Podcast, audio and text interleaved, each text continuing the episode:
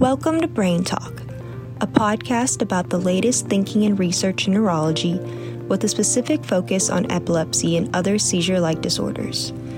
Today's episode features Stratus' Chief Medical Officer, Dr. Jeremy Slater, and Director of Tampa General Hospital's Comprehensive Epilepsy Program and Neurology Professor at the University of South Florida, Dr. Selim Benbadis. Dr. Slater and Dr. Benbadis will discuss the different types of EEG testing available and some of the factors you should consider when determining when to use each test. Let's take a listen. The quality of studies has obviously substantially improved. At this point, the average neurologist, general neurologist, is going to come in. He's assessing a patient who we think may or may not have epilepsy and has the choices of a routine EEG, a longer-term EEG, say something up to 6-8 hours, 24 or greater hours of EEG, and at least the way the codes are written, with and without video, and then there's inpatient versus outpatient. And the first thing he's going to say is, well, which one do I pick? When do I pick which study for which patient? So how would you go about advising them? Okay, so first let's address the duration. Okay. A routine EEG, as you know, is 20-30 minutes. And the purpose of that is just to capture interictal discharges. Mm-hmm. And as we know, the yield of one single routine EEG, the books say, for epilepsy is about 50%. If you repeat it, you go to 70%, 80%. And when you do 5 routine EEGs, the book says, you have about a 90% chance of capturing interictal discharges. So that's one purpose. First of all, there is also a practical matter right now, and I have learned that recently, is that if I order an ambulatory EEG, no matter what kind, or for that matter, inpatient EEG video, many insurance require that the patient have a routine first. So I have no problem with starting with a routine EEG. That's standard of care. It's inexpensive. It's the default.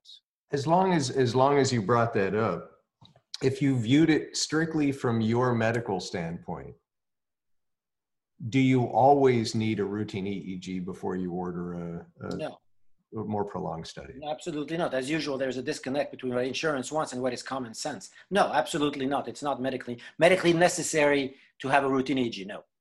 Say it. And I'm sure you agree. I know you agree. I'm stunned. I'm stunned by this. It's logical. I understand the viewpoint of the insurance, and for a general neurology in a rural area, to begin with a routine EEG, again, inexpensive, easy to do, nothing wrong with that. But is it needed always? No. So, and just going into the weeds slightly on this, I've seen the literature, as you mentioned, for 3, 4, 5 EEGs, progressively increasing your ability to detect interictal discharges. We're also aware of the literature that says you're going to see more spikes depending on the epilepsy during sleep than you are when the patient's awake. Even if you're doing 5 routine EEGs over time and they're all awake and drowsy, are you losing anything compared? I always wondered about that in terms of the increased frequency of detection, because if you're not recording their sleep, how are they getting up to 90%? Well, no, you really can't. But as you know, ideally, a routine EEG should include sleep. It doesn't always, but we try, we want to, sleep deprivation and so forth. Right now, we are just talking about using ambulatory EEG as a long routine EEG, basically, to increase the yield for interictal discharges. Correct. So for that purpose, which for many general neurologists is the purpose of EEG, there is no need for video.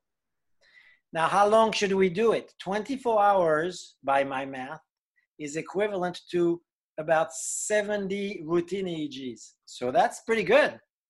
Like doing 70 routine EEGs. Not bad.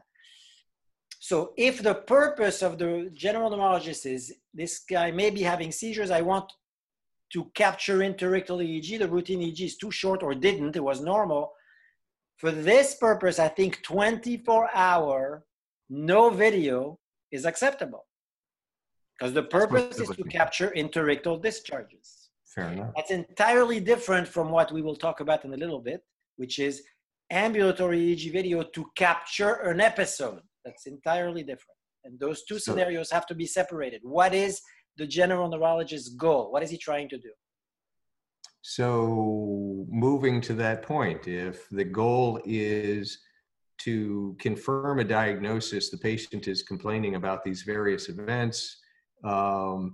They brought in their cell phone video, which I know you value highly. And it doesn't clearly confirm it one direction or the other in your mind. And we can, you can talk about the value of cell phone video if you like. That's the point where you're going to say, I need to capture a clinical event. And then you're saying we have to use prolonged ambulatory or inpatient 24-hour plus video EEG. Yes, as long as the events are realistically frequent enough that we will capture one in a few days. And that's really the key.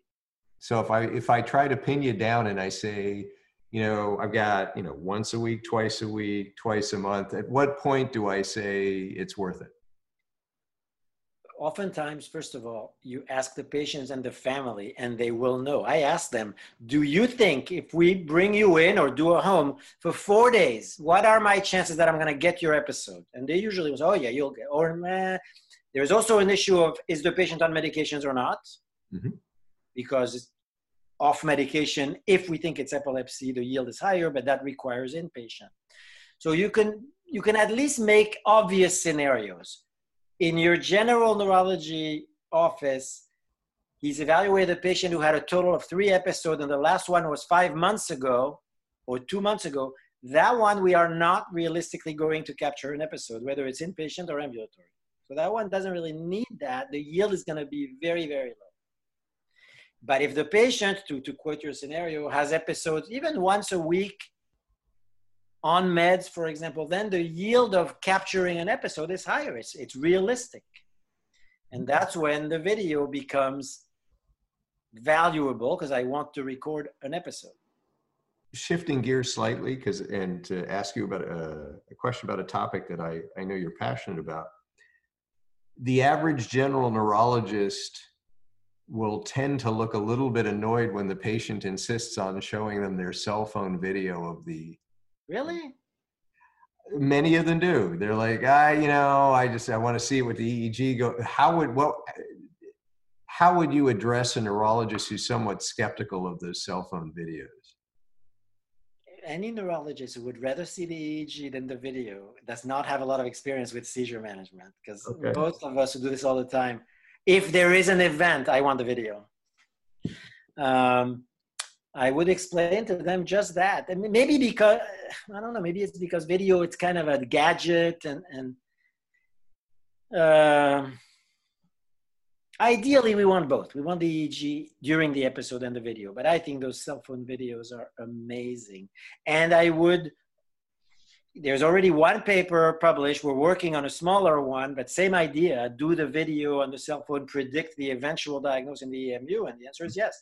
So, but of course, it's only as good as the person who interprets them. So I think, as you know, general neurologists are not as used as we are at seeing episodes. So for them, sure, the video maybe is not as valuable, but for us, it's everything.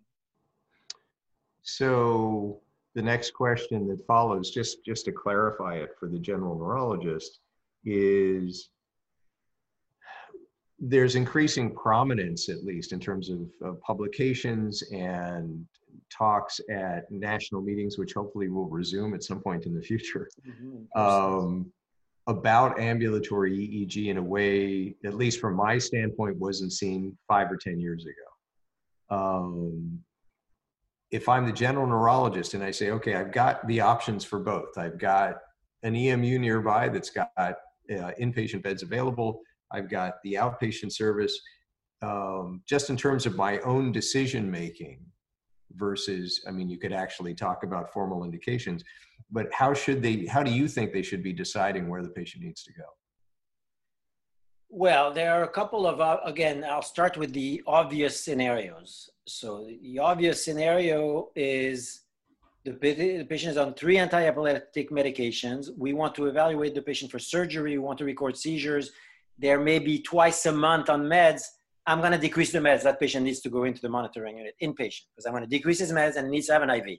So we can give him meds. That's one obvious scenario. One of the obvious outpatient scenario is the patient is having very frequent event, multiple a day. Mm-hmm. So I don't need to reduce medication. And then you can decide whether you need video or not. If there is something to be seen on video, jerking, shaking, unresponsive video, if it's purely subjective, dizziness, deja vu, panic attack, then no video is okay. So you really have to tailor it to what you are looking for. We've talked about the value of video with the EEG. There have been patients from time to time who say, the video's fine, I don't care, but I don't want you recording the audio. And it's because of privacy issues. Maybe they're discussing their next bank robbery. I don't know what the plan is. But yes, could you at least briefly touch on the value that audio adds to the overall recording? So I even object to the phrasing of adding value to me. And the reason that I haven't mentioned audio is that it's in it. It's part of it. When I say every time I use the word video, it includes audio for the same reason that when I turn on the news, I also want audio. Or if I go to see a movie, I expect audio. When I say video, it's part of it. When I FaceTime with my daughter, it's not an option. Are we going to FaceTime without sound today? No. If we say we're FaceTiming, it's with audio. Video includes audio. Now, if there is one patient out of 3,000 who has an issue because of their upcoming bank robbery, as you say, fine, I'll be flexible, but that should be an exception. Audio is included in the word video. Okay. There are specific, obviously in your mind, there's specific things the audio, if you take the audio away, what am I losing from that interaction?